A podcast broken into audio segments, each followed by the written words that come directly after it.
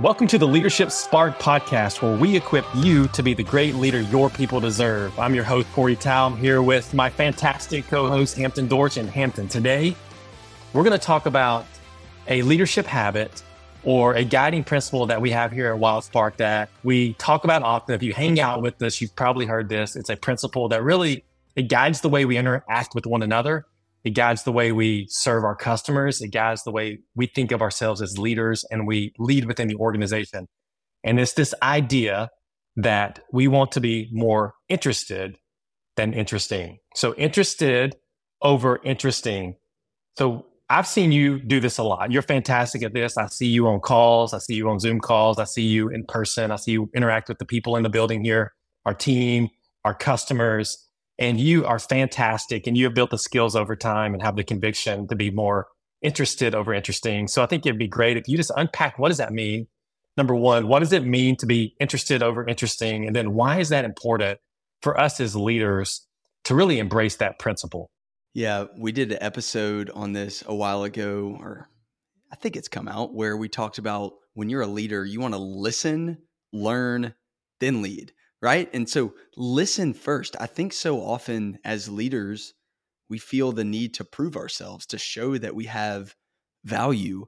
And um, the best leaders I know are the ones that are relational over transactional. They're interested over interesting. Bob Goff says, when you walk into a room, instead of saying, Hey, everybody, here I am, listen to my ideas, come give me a high five find someone in the room, walk in and say, There you are, and make it about them. And we all have this innate desire to be known. We want to be known. But what if instead of seeking to be known, you sought to know other people? And the best leaders that I'm around are the ones that do that. And I think it comes from a place of deep security in who they are, which to go into that, that's probably longer than a five minute podcast. Um, it is important to have people in your life that listen to you because we all have things we need to talk about. So maybe that is a spouse or a friend or probably your leader at work. Ideally, um, if you look at the org chart in your organization in your one on ones, maybe you're talking a little bit more when you're meeting with your boss, and they're talking a little bit more when they're meeting with their boss. And when you get to the top, maybe the the CEO, they they have another core group of people where they can talk, but everyone needs someone to just listen to them. And so, whether I'm um, doing my job in sales, I'm talking to a client, I'm talking to a friend, a new person, someone I'm leading, it always works to be interested over interesting. And in the moment, it might feel like a sacrifice because it's, oh, well, I have all these great points and all this wisdom to share. But the other day, I was talking to someone, and when I walked away, I told my wife they were awesome. And she goes, What was so great about them? And I was like, oh, wait, I think I talk the whole time. and the point I'm trying to make is they just simply ask me about myself.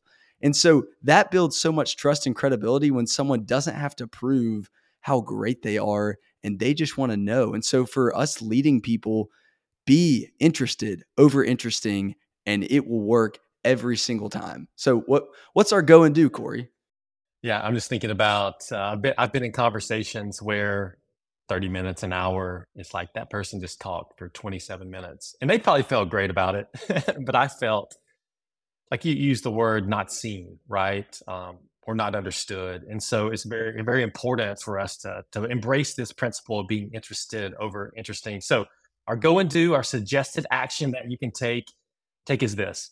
So today or sometime this week as you're meeting with someone make a decision, and this is a challenge, make a decision that you're going to ask more questions than you talk, that you're going to allow them. So if there was a ratio of percent of time that you talk versus the other person talking, make sure that their percentage is higher than yours. And that's really going to come from you asking questions. And it doesn't take a lot of questions sometimes. You can ask one question and off they go. And they're going to leave that conversation feeling seen, feeling heard, and probably trusting you as a leader, leader a little bit more which gives you a little bit more influence to be able to drive the results that you want to drive as a leader. So go and do, be interested over interesting.